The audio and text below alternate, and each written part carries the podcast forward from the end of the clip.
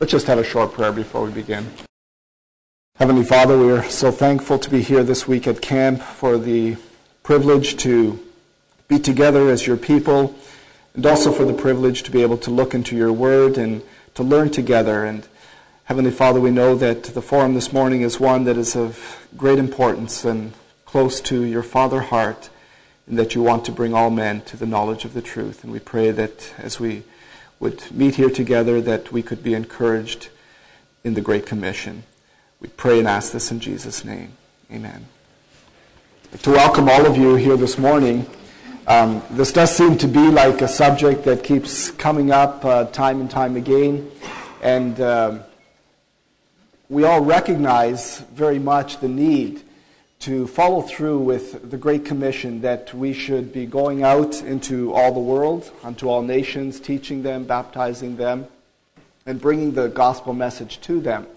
And typically we think of that as being the mission field, foreign countries. But as I pointed out this morning, um, more and more so we recognize that there's a great mission field all around us.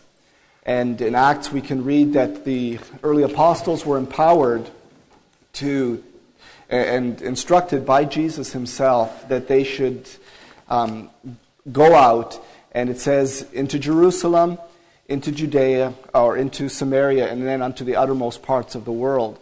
And I think that there's a, a concept there that we need to recognize and that we need to, as we, we already know, reach out more around us. So this forum is one in which, which one? I've never done this before. Next. Okay.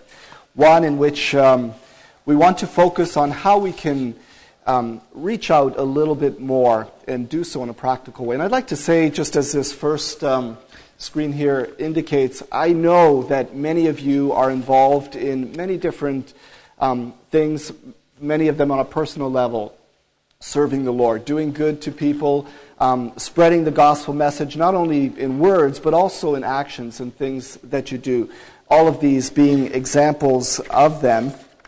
And uh, even our churches, you know, we, we have VBS, we have special events, you know, where we might have an evangelistic service um, and invite people in, but often it's a one time thing.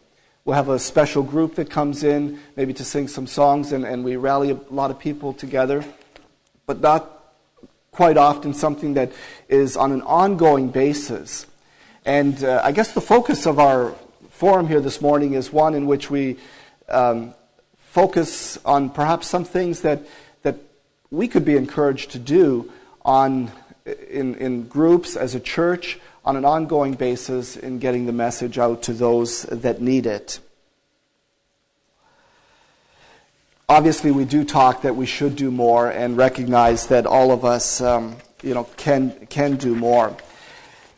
As we look around the world, um, our society, we recognize that things are getting very dark and the need um, is becoming more and more evident for um, the message of the gospel and God's love being shed abroad in people's lives. These are just a few statistics that you know, you can see here a 72% increase um, over the last decade in households that are headed by unmarried partners.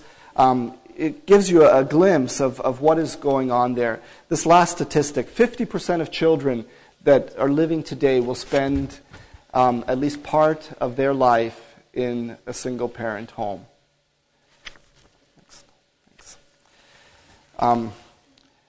Dr. James Dobson says this What will happen if marriage does indeed become obsolete or largely irrelevant in the days ahead?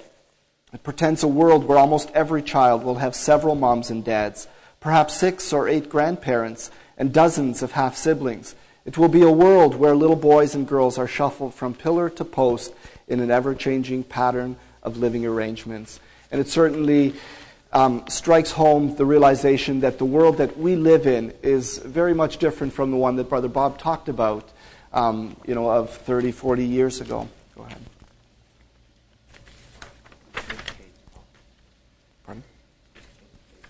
Okay. Sorry. Um, go ahead. As we look into our society, we see that things are really um, going you know, downhill. Just all of these things the moral decay, the crime, abortion, um, you know, values that are changing, materialism, and also the fact that nowadays many people are unchurched. Things have changed drastically from what they were years ago when people did have a connection to church and to God. In our society, um, many people, um, although they're not atheists and would never say they are, and many of them would say they're actually Christians, the truth is that God has really very little relevance in their lives and certainly uh, no control over where their lives are headed or what's going on. And so they're out there wandering. Not that they're anti God, but they're certainly not uh, for Him in many ways. And at the same time, we see a large increase in, in various cults, and as I mentioned this morning, movements. Um, there are those, Islam is on the uprise, there are those that are coming to fill that void, that vacuum that exists out there. As we look at our own churches, we see some disturbing things happening as well. Namely, that you know, we have um, not only plateaued in our growth, but in many cases, there seems to be a decline in many of our churches. And uh, that is a disturbing trend. Um, there's various reasons for that, but we also see in a lot of our churches that there's, I think, an overemphasis of, of inward looking and, and focusing on, on you know, ourselves and, and, and the problems that are there instead of seeing the bigger picture and the need that so many are lost and, and without Christ. Um, in a nutshell, it's very obvious that North America is indeed you know, a very ripe mission field, one in which, as the Bible says, Behold, I say unto you, lift up your eyes, look on the fields, for they are white, are ready to harvest. In this next uh, statistic that um, I'd like to read here, George Barna's research, George Barna is an institute that does a lot of research into uh, trends uh, as they relate to Christianity. They reveal that if a child hasn't been introduced to Jesus Christ by the time he or she is 14, there's only a 4% chance that such conversion will happen between ages 14 and 18, and a 6% chance that it will occur in the remainder of life. Some of the things that we're going to be sharing with you this morning do relate to ministries that are geared towards children. Not to say that uh, there isn't a whole other, um, you know, everybody needs the gospel, everybody needs the Lord. But this is a very critical one because children, um, if they can be reached with the gospel, if those seeds can be planted at an early age, there certainly is a much better chance that as they grow older, and the Bible teaches that as well, that uh, they will be influenced by the gospel and, and hopefully believe it as well. What we would like to do now is just share with you a number of examples of ministries that are going on in some of our churches, and not in any way trying to um, lift these up as being something that is special or unique, but rather being something to encourage all of you that see the need, perhaps have a desire to do something, and you know maybe are looking for some ideas. So we'd like to share some things that are actually happening talk about them a little bit, and then also share some other ideas, perhaps that, that of things that can be done by churches, by you know individual and groups within a church. And these are, are suggestions that would be not just one-time um, events, so to speak, but something that is on an ongoing basis as a ministry. So the first one that uh, we're going to um, be talking about here Sister Marie Gerhardt uh, from North Phoenix is going to share about a youth outreach that has been going on there for some time. Hello, everyone. Um, like he said, my name is Marie Gerhardt. For those of you who don't know me, I'm from North Phoenix. And we have a um, outreach that we've had implemented in North Phoenix for about 10 years. It was started by um, Brother Richard uh, Jankov and Margie, his wife, who are now in Worcester. We miss them greatly. But it was originally started as a basketball outreach I believe when they started this, they were trying to find something that the church could have in common with the community, and that with many young people is sports. And uh, we have the Phoenix Suns, which we're very proud of most of the time. And that was basketball. That's what all the guys and even the girls in the community like to do. So we would gather the kids. Um, it's about a 10 week thing that we have in the fall and in the spring for lack of um, cool weather. And they gather at around 3.30, 4 o'clock on Fridays. And we have them for about four hours, depending on how old or young the kids and how long their parents will let them stay. And we get together, and it's kind of like a free for all. we play games with them like I said, it started as basketball, but now we've kind of transitioned into some a variety of sports. Um, we'll play soccer. We'll have crafts for some of the girls who aren't um, into as athletics as much. And at around dinner time, we'll serve pizza or we'll have dinner with the kids, just trying to get to know them. Um, we really strongly try to encourage and um, good play, sharing. Um, when you're dealing with children who haven't been brought up in a Christian home or a very moral home, it's often difficult when you have a lot of them. Um, so we encourage, you know, godly examples in our own children who are there playing with them. We have a dinner, and then we all gather for a focus time. And if they stay for dinner, they have to stay for focus. And focus is just a 10 minute um, talk that one of the brothers will have about Jesus, trying to teach them, plant a seed somewhere in their lives um, most of them come from broken homes. Try to plant something in their lives that when their life fall apart, when their life perhaps maybe falls apart, um, they'll have a place to come. After focus, then we have a little bit more play, and then they're free to go. We have children anywhere from the ages of 10 years old to 25 years old. And we have a lot of kids. It's very well supported by our community, which we're very thankful for. Um, we probably have 25% of the kids are our own, and 75% are neighborhood children. On any given week, we'll have anywhere from 10 to 50, 60 kids. Just kind of depends on what's going on in the community, what's going on in their own lives. Um, the kids really look forward to it. We send out flyers to promote it so they know more about it. Um, a lot of the kids come from broken homes, and it's sad and heart wrenching. At the same time, it's frustrating dealing with them because they're not disciplined like our own.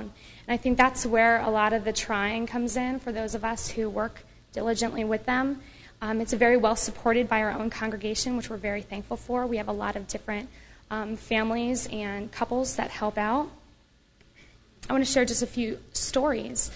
Um, one was of a boy who had been coming around, had been um, kind of a problem child, getting in fights. We've had, I don't want to talk about the fights, but we've had fights break out. Obviously, we break them up and we talk to them each individually, apologize, things like that. But he was not the most well behaved child. But he hadn't been coming around to outreach for a while, for a couple seasons. Um, like I said, we have it in the fall and the spring. And one day he showed up at church. Some of our kids do come to church regularly, Sunday school. Some of them do not. Most of them do not but most of them are regular coming to outreach. He came. He showed up at church one day and said that um, one of his friends had committed suicide, and um, the only thing, one of the first places he came was a church. And I didn't really know this boy very well, and it was just so touching to my heart to, for me to think, you know, how many times have I said, Lord, oh my goodness, I, I just wish he wouldn't come. He's such a problem. But that seed was planted in his life. And that was one of the first places he came, and that's all our mission is. That's all we want to do. We have three children who have been coming for a number of years, and they have some family problems. Some of them have not been coming at all anymore. But because they're part of our group, because we view them as a part of our church, a lot of our younger girls who maybe who can't come to outreach all the time have started calling them, saying, you know, we really miss seeing you. We really miss being around you. Our unconverted young girls in our church. And I think it's a great way to witness to them, to show ways that they can outreach to the community. One thing that we do, um, one small thing that kind of goes along with our outreach program, um, when someone new moves into the community, our youth group has um, kind of started doing this tradition a little bit. We have some real estate agents in our church, and they've been able to give us a listing of the new families that have moved into the community in the past six months. And our youth group puts together a basket with a Bible, times of our services, the activities that we do at our church, the Bible studies, to encourage them and to um, just let us let them know that we're here.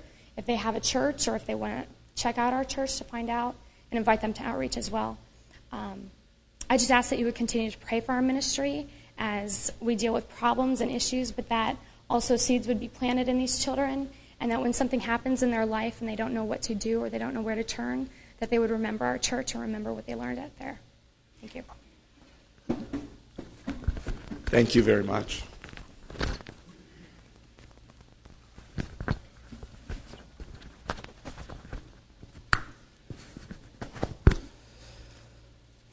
Okay. There's something that we do back home that um, I guess in, in some ways, or in many ways, is very similar to the outreach in, in North Phoenix. And, and maybe uh, they planted a seed in, in us uh, in a way to, um, to do something similar. But approximately six or seven years ago, um, Joanne and I really had a, a, burden to reach out in the community, um, which is close to Kitchener, where I have my business. Uh, there were some circumstances that I don't really want to get into that, that sort of prompted that, but we really felt that, that we wanted to do something. Also felt that we needed, uh, you know, it wasn't something we wanted to do alone, that we wanted to have another couple that might share that same interest and desire. And we did, uh, a short time later, find uh, someone that did have that same desire to reach out and began talking about um, uh, a, a, ministry that would reach out to the community uh, you know, close to where I was working. And um, um, in the process of time, it became called the Lighthouse. And this here is just a picture, um, the most recent picture uh, back in May of all the children that come to this program. I'm going to tell you a little bit about that. First of all, as we began to talk, we, we wanted to give ourselves a name. Um, I found out that in North Phoenix they didn't they don't have a name, so I suggested, well, maybe they could use our name if they'd like. But uh, we really prayed about this and, and, and had different ideas going around, and then thought of a lighthouse and how, um, what a, a good um, name that would be in the sense that, you know, we know a lighthouse is something that, that's up on a rock close to the ocean, there to prevent, uh, you know, ships from crashing into the rocks, and couldn't help but think that a lot of, especially children, but people in general, are wandering out on life's sea, being tossed around. Um, they really need a lighthouse. Uh, you know, they need a light to, to help them from crashing into the rocks and, and you know, being hurt or harmed by that. And obviously, Jesus, um, the light of the gospel, is that lighthouse, and hence our name. The mission the mission that uh, you know we really felt that we would have would be, as was uh, stated by Sister Marie, just to plant some seeds, you know, in um, people's lives by showing them God's love and, and sharing, you know, the gospel message with them. Corinthians, we can read that we need to, you know, one sows and uh, you know another waters, and it's God that gives the increase. And so we firmly believe that you know the seeds that we sow, even though we may not even necessarily be the ones that do a lot of the watering and never see them really grow, that you know God is going to add His blessing to what we do, and that in due time, you know, there will be a harvest. The other need that we really identified uh, and felt strongly about was that um, people in our church, young and old, really need to have opportunities, you know, to get involved. And, and while we, you know, there are a lot of um, things that they can get involved in the community that are good and great, we felt that there would be a need for people to get involved with something that was within you know the church family by people that were in the church and it's something that they could feel comfortable with and, and be a part of and so, you know, the Bible says that, that we should, um, you know, be supporting, you know, one another and, uh, you know, as we have opportunity to do good. Um, just adding to this, it was also something that we felt we wanted to do as a family, something that we could include our children with. And, uh, you know, we're really thankful that over the, you know, six years that we've been doing this, that our children have been with us there all along and are very much a part of the ministry that we're doing. Okay. Our vision was, was really one in which we, you know, when we first started to talk about this, we had all kinds of uh, ideas, you know, things that we felt that we could do. Um, and we began with an after school program. And uh, that has been going on for six years. And uh, this uh, fall, we'd like to initiate an additional day when we have uh, what we, are going to call a Bible Day. And it'll be much like a Bible club, uh, probably with the same children, uh, those that would like to come, but geared much more, you know, along, you know, centered completely around the Bible and that teaching. Some of the visions that we had for the future, and these are ideas that, that you might consider or other people might consider things, you know, to do and that is uh, you know having a Friday night uh, you know teen program geared specifically for teens. Um, you know, as we've gotten to know these children, um, you know, there's opportunity obviously to get more involved with their lives outside of what we're doing, and so it would be like a big brother, big sister, where you really take an interest and do things with them you know, to show God's love. A summer camp, and I, you know, I've ha- I have this idea, this vision of, of you know, organizing, you know, with, with our the kids that we have, a summer camp in which we could uh, possibly include young people from you know different churches that might be looking for something to do in the summer you know to go there to do the canvassing to do the preparation and then and then to you know conduct the you know a VBS or a summer camp um, adult Bible studies uh, you know just introducing the Lord to people you know do something with you know moms and their their young children parenting classes there's no shortage of ideas of, of things that we can really do, and all of those, uh, you know, were part of our vision.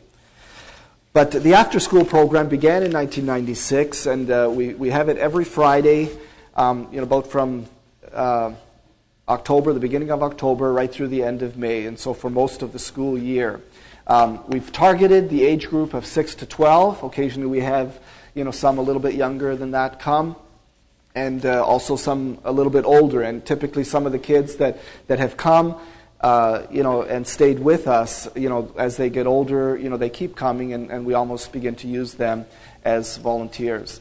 Uh, started with I think six or seven kids. Um, it's grown continuously, and uh, you know we have on an average 40 children that come every time. Uh, sometimes as many as as 50 you know children that are there.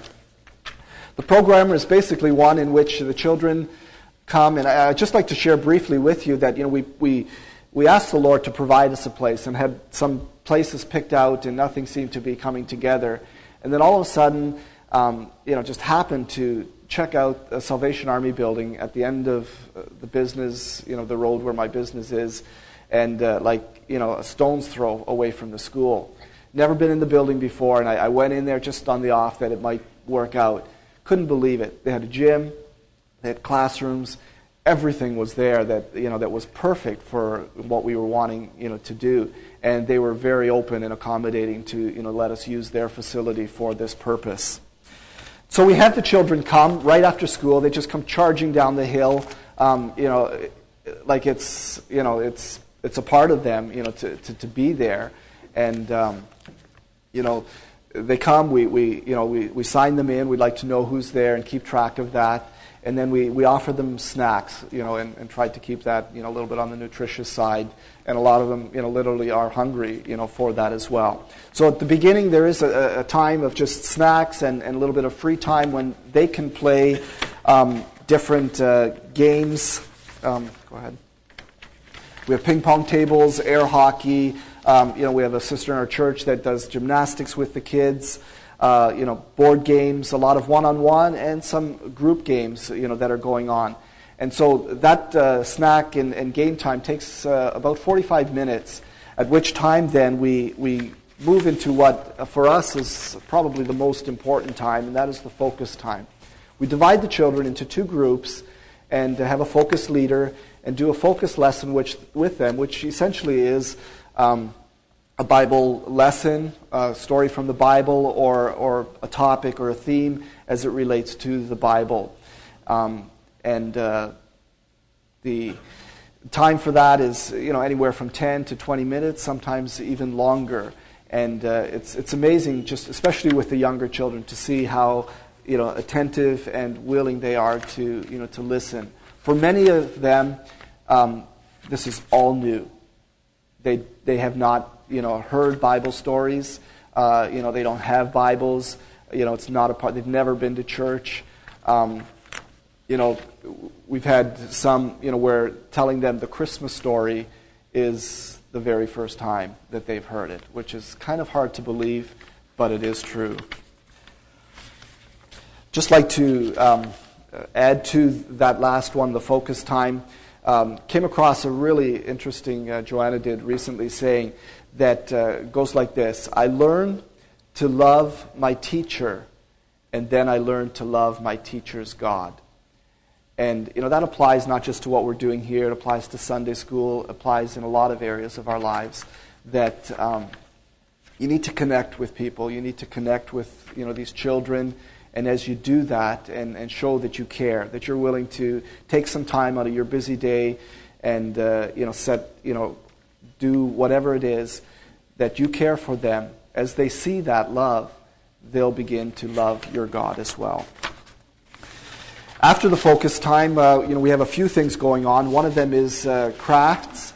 We, um, you know, have a craft every week. Um, this is something that uh, you know takes preparation. It is something that we can involve other people, even in our church, uh, with. You know, that, that don't necessarily have to be there. They can prepare the craft.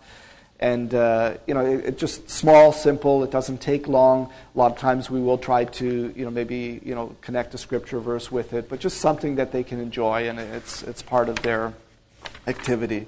So a lot of this is, is very similar to, you know, what you might do in a VBS, um, except we do this then on a weekly basis all through the school year. Also, uh, being that we have a gym, which is, you know, really, you know, uh, a highlight for the kids, we split them up in two different groups and uh, take you know the younger children and the older children. Those that want to uh, can go down to the gym, and uh, you know we'll play floor hockey, you know basketball, uh, you know just different games that you know that they enjoy, and just interact with the kids. Uh, they really seem to enjoy that. At the same time, um, you know there are other activities. The, the, craft is going on. They can still play the air hockey, the gymnastics uh, you know, whatever they, you know, really enjoy to do, it's, it's, it's all there for them. And uh, at times we, uh, or every week we try to have a, a you know, video showing too. Um, you know, a few kids will go to that and just sit down and watch a video that is, you know, Bible based and teaching them a good lesson. Go ahead. One thing that we did from the very beginning uh, at Christmas time, we, we, we thought it would be a neat idea to have a Christmas dinner for the kids and their families. And so we invite the, the children to come with their parents and, and siblings. And it's you know really turned out great. Uh, you know just to have them there, share a meal.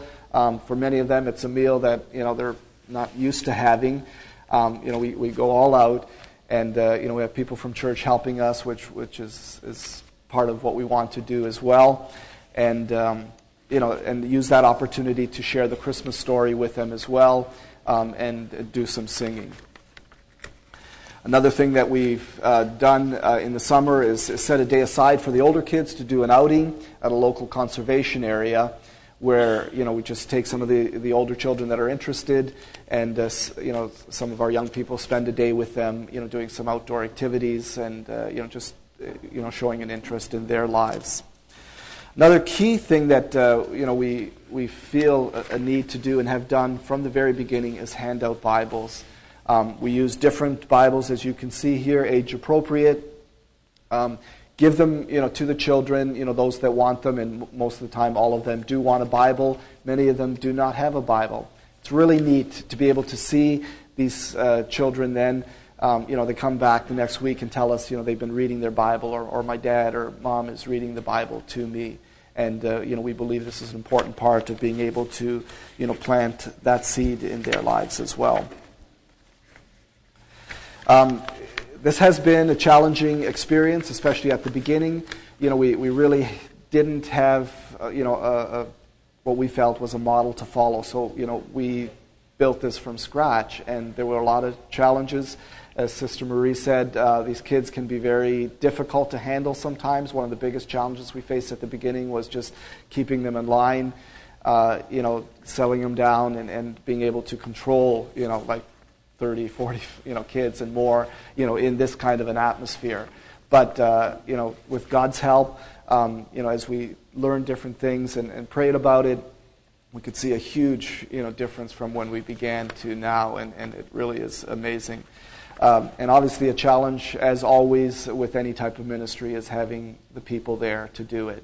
God has always, we, we always felt that if God would provide us a place, provide us the children, and provide us uh, the volunteers, we knew that He wanted us to keep going with this.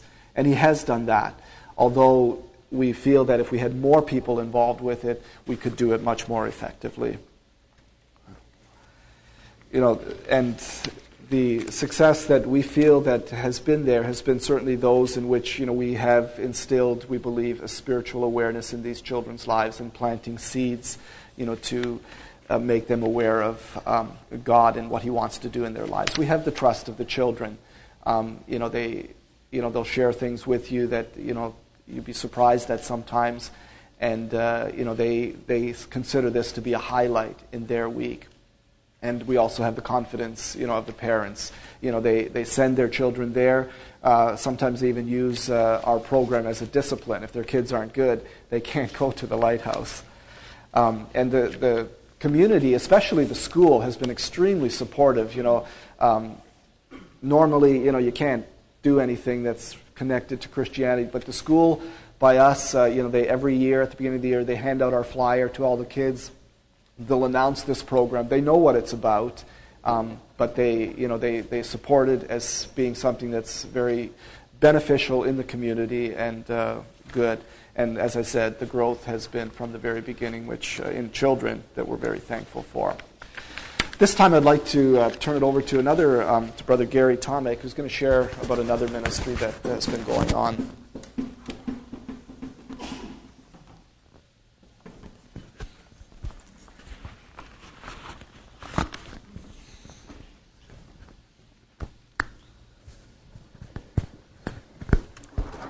I'm not sure um, what they call those that are um, offenders that, that break the law here in the U.S. I think it's juvenile offenders.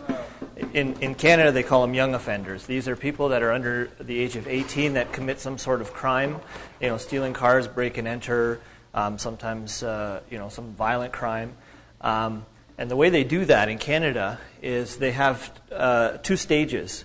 Once the, the youth is caught, they're put into what's called a closed facility. This is a place where, I mean, the windows got bars over it. The you know the yard is fenced in, um, and you know it's contained. Once they've proved themselves in their behavior and there is remarkable improvement, they're then moved in what's called an open custody, and that's what Anchor House is. Um, it's a co-ed facility um, for both uh, girls and, and boys um, that have committed the crimes. They are now in the last phase before they're released into the public, and this is a picture of the actual house.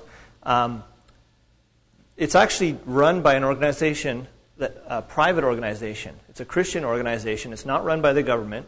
What the government does is, um, I'm not sure exactly how the payment system works. It's on a per child basis because a private institution can do it much more efficiently than a government institution. And so this organization, uh, umbrella organization, runs a number of homes around the Kitchener Waterloo area, and uh, this being one of them. And a number of um, years ago, back so in this case, they try to. The reason they do a whole bunch of different homes is they want it small and more individual. They don't want a big institution. And so in this case, the, the, the number of residents are typically you know, range in the low end of about three or four up to high end of 10 or 11, something like that. Um, and the, the, the, the length of a stay ranges anywhere from a week to up to nine months in the open facility, in, for example, Anchor House. Um, the way it began was back in 1995.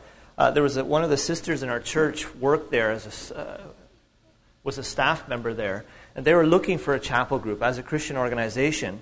Um, they were interested in, in, in, holding a chapel time for the kids. Now it becomes a little bit sticky, of course, because it is a, a public institution per se, and you know they didn't want the staff members holding the chapel time, so they asked for a volunteer group to come in. Um, and so that's how it started. Um, there was a group approached in our church, and we started every second Thursday.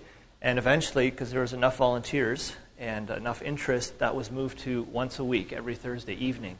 And typically, the way we do it is we have two, two volunteers, two believers from our church that would go there in an evening. And um, what happens is we, we typically go there from 7.30 on a Thursday night. And this year, they have a, a, living room, so they have couches in a, in a U shape. And in, during the winter time, we usually have a, an icebreaker, some sort of activity, group game. And what it does is it really opens the lines of communication. I mean, if you try to come in there right off the bat and start, you know, trying to talk from the Bible, it doesn't work very well. Um, so if you have some sort of group game like Pictionary or, you know, just some, you know, the, the King of the Couch or all kinds of different group games that we use, um, it really um, opens the lines of communication. During the summer, we typically go outside. We play basketball with them sometimes, or um, hockey. And then, that, so that goes on for about an hour. And then the last half hour, from 8:30 till 9, we typically have what, what they call chapel time, and that's a time where we um, that's a time where we typically hold take some Bible story, for example, a parable of Jesus or a, a, true account from the Old Testament, and we try to get them to read from their Bibles. They have Bibles there that we read through the account or certain key verses, and then we have a discussion on it, trying to keep it relevant on their level. We, uh, we often use um, videos as well or testimonies. Uh, there are times uh, I take testimonies from camp for example, uh, a couple of years ago, Brother John Gerhardt shared his testimony. I've used that a number of times there. That's very effective. Also, other testimonies of people who have went through their experience, who have gone through jail, have experienced conversion, and um, also things on uh, drugs and, and, and suicide, the, the effects of media, and it often provokes a very interesting discussion. Um, also, what's also effective is some of the people in our church who have experienced that come and share their testimony in person, and that often is uh, very effective. The challenge we faced when we first went there is how do we get it on their level? Um, a number of these people have never set foot inside of a church. That was hard for me to believe. So this is not like teaching Sunday school. Um, and it probably took us about a year before we could finally, you know, get it onto their level and not you know speak terminology that we use in church where a lot of people you know conviction. To them a conviction is they were convicted by the judge right?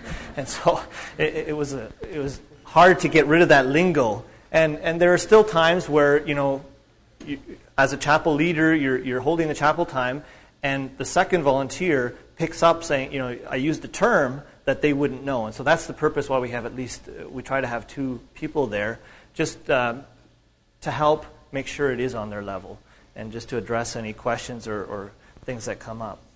Um, sometimes they don't like chapel time, and the reason they're there is to create trouble. I mean, they're young kids, they're teenagers, and they want to see how they can disrupt it. It is volunteer, they don't have to be there. The alternative is they have to go up to their room. Um, and, uh, but it's not a challenge. I mean, sitting in your room doing nothing, they'd rather be in chapel time even if they didn't want to be there. So sometimes it's, it's tough. The dis- discussion doesn't always go well. Um, fortunately, the, a staff member is there, so typically we don't have any discipline problems in the sense that you know things get out of hand that way. But it's more of interruptions and just you know the discussion isn't progressing. Um, sometimes they're just distracted. The events of the day, you know, they've had a bad day. There's been some you know some escape. People have run away. Um, you know those sorts of things, and it's just tough to. Uh, they can't focus.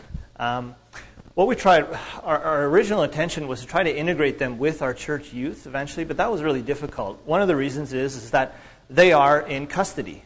I can't just go in there. I'm a volunteer. I can't go in there and you know take them out with me to go to church. What has to happen is they have to get a staff member, um, and again, staff is short, so you know bringing them to church wasn't always an option.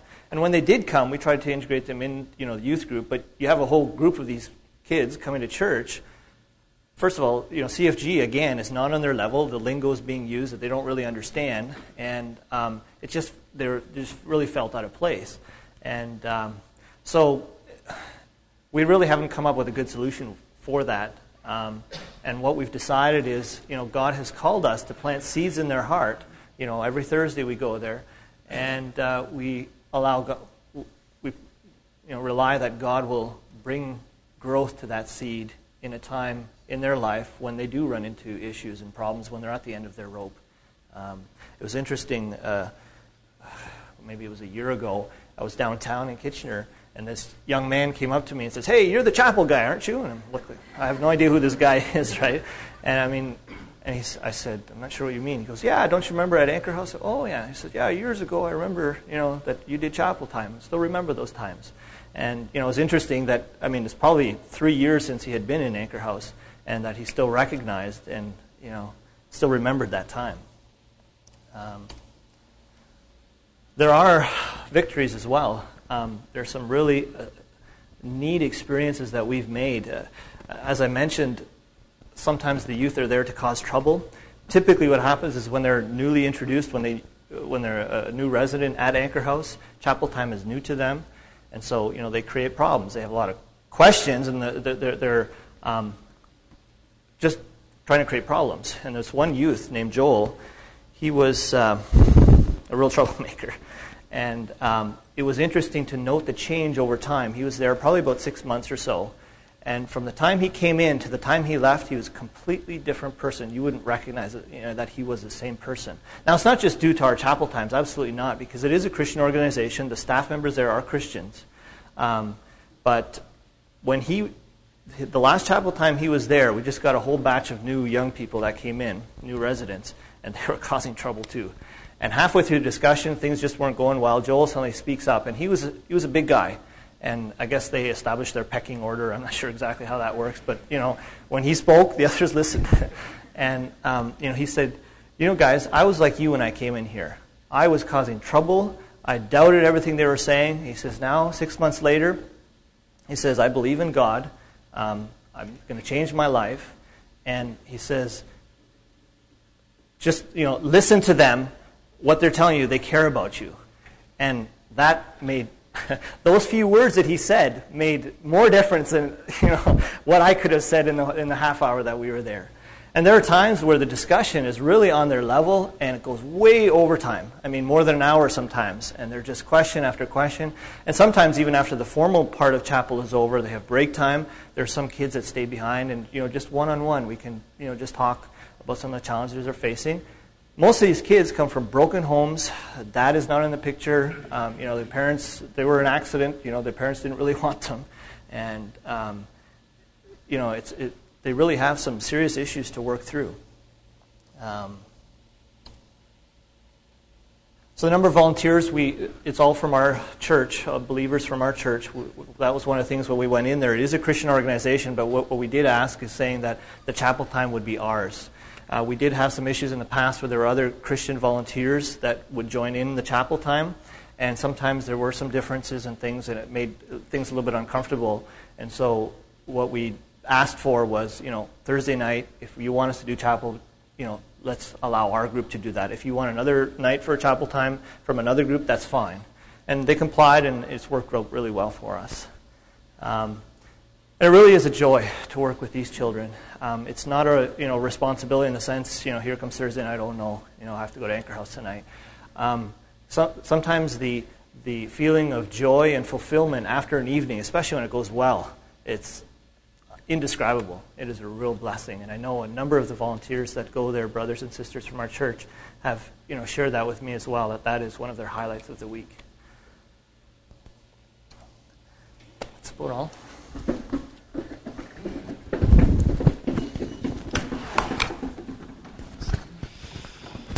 Okay, we are rapidly running out of time here.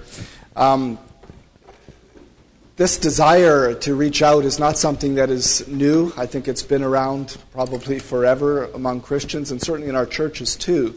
Uh, just recently, a brother at home shared with me some uh, information he had read from a brothers' meeting back in 1948 when the brothers seriously discussed the need you know, to reach out and, and you know, domestically and, and evangelize. And um, we don't have a lot of time, Brother Bob. I, I feel happy that uh, have to make this short. But Brother Bob is going to share something that he was a part of in Mansfield um, at the beginnings of a radio ministry that is still going on today as just another way that we can reach out into our community. Thinking about outreach when I was a kid was as foreign as uh, anything could be. It was really thinking out of the box, completely out of the box. Um, but I remember after I was converted in 1948, probably the following year, 1950, uh, a guy at work said, Where do you go to church? and it was very easy to tell people where we went to church because the biggest church in town was St. Pete's Catholic, which was right across the street. And I said, well, I go to uh, the Apostolic Christian Church, catty corner from St. Pete's up on First and Mulberry. Oh, yeah, he said, I, I know where it is, but he said, that's kind of some kind of closed order, isn't it? Not everybody's allowed to go there? And, know, I was floored until I really thought about it afterwards, and that was true. So it bothered me really a lot, and I uh, purposed then to talk to our elder, Brother Tony Betts. Uh, it, it, it, was an obsession of mine. All I thought about day and night, that this man should think about us that way. So I shared it with Brother Tony, and, and I'm laughing because he said, you know, I'm going to pray about this, and then I'll get back to you in a couple of weeks. A couple of weeks, he called me after uh, aside after a service. Said, you know what?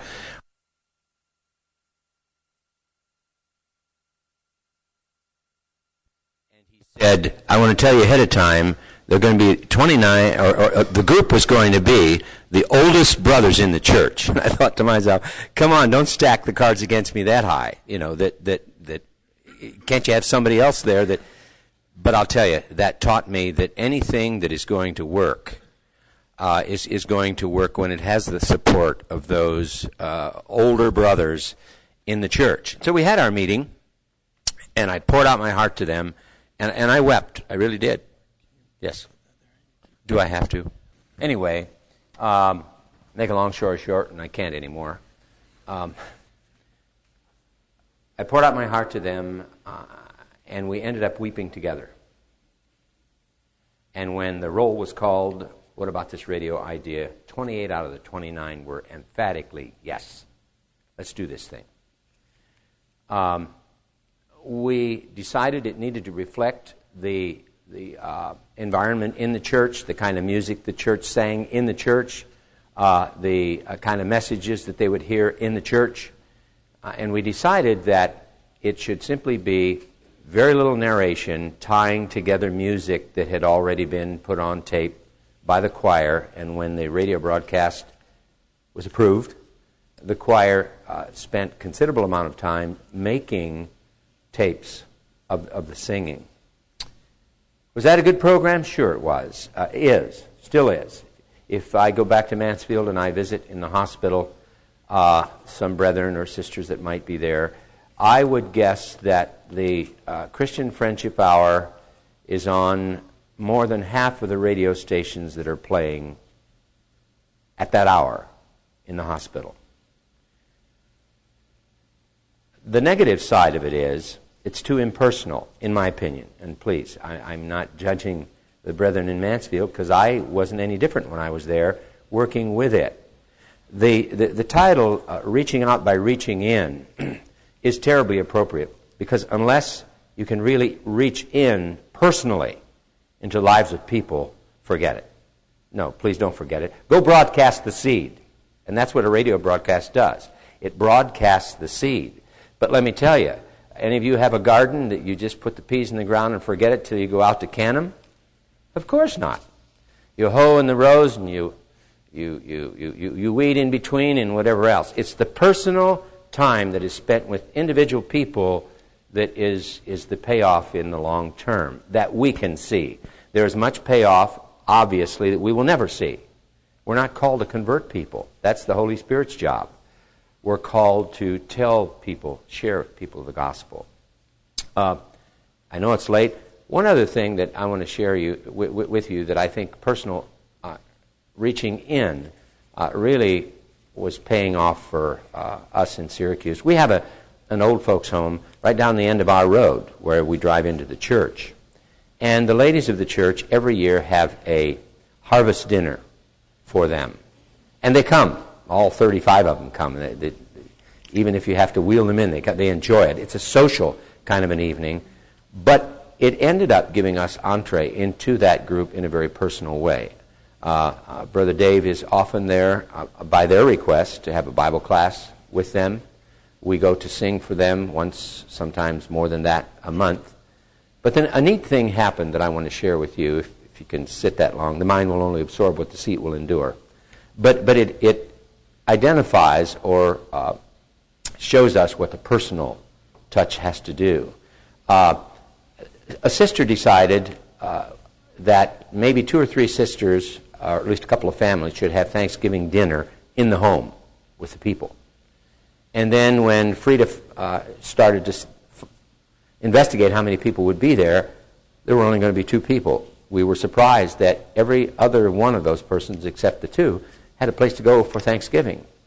So we decided to have, bring those two people uh, to our Thanksgiving dinner. And when Frida went to pick them up, two ladies, there was a man standing in the corner. And she said, Where are you going for Thanksgiving? He said, I don't have a place to go. She said, Oh, yeah, you do. Get in the van. So Brownie came to Thanksgiving dinner along with the other ladies, the, the other two ladies. And because we gorged ourselves with turkey, as a lot of people do, um, we decided we're going to have an intermission between dinner and, and, and dessert. And so mom got the idea tell us about yourself. Let's each one talk about what we have to be thankful for, and, and our guests should introduce themselves. And when it came Brownie's turn, Brownie said these words. He said, My name is Jim Brown. Folks call me Brownie. And he said, I'm on a journey, and I don't know where I'm going. And then he explained that. He said, You see, I was diagnosed two years ago with terminal cancer, and you could tell by his face he still had it. And I thought to myself, man, this guy's got to know at least where he's going. But what happened as a result of that was many uh, brothers taking an interest in Brownie, uh, taking him to uh, lunch, uh, and sharing with him the gospel on a very personal basis.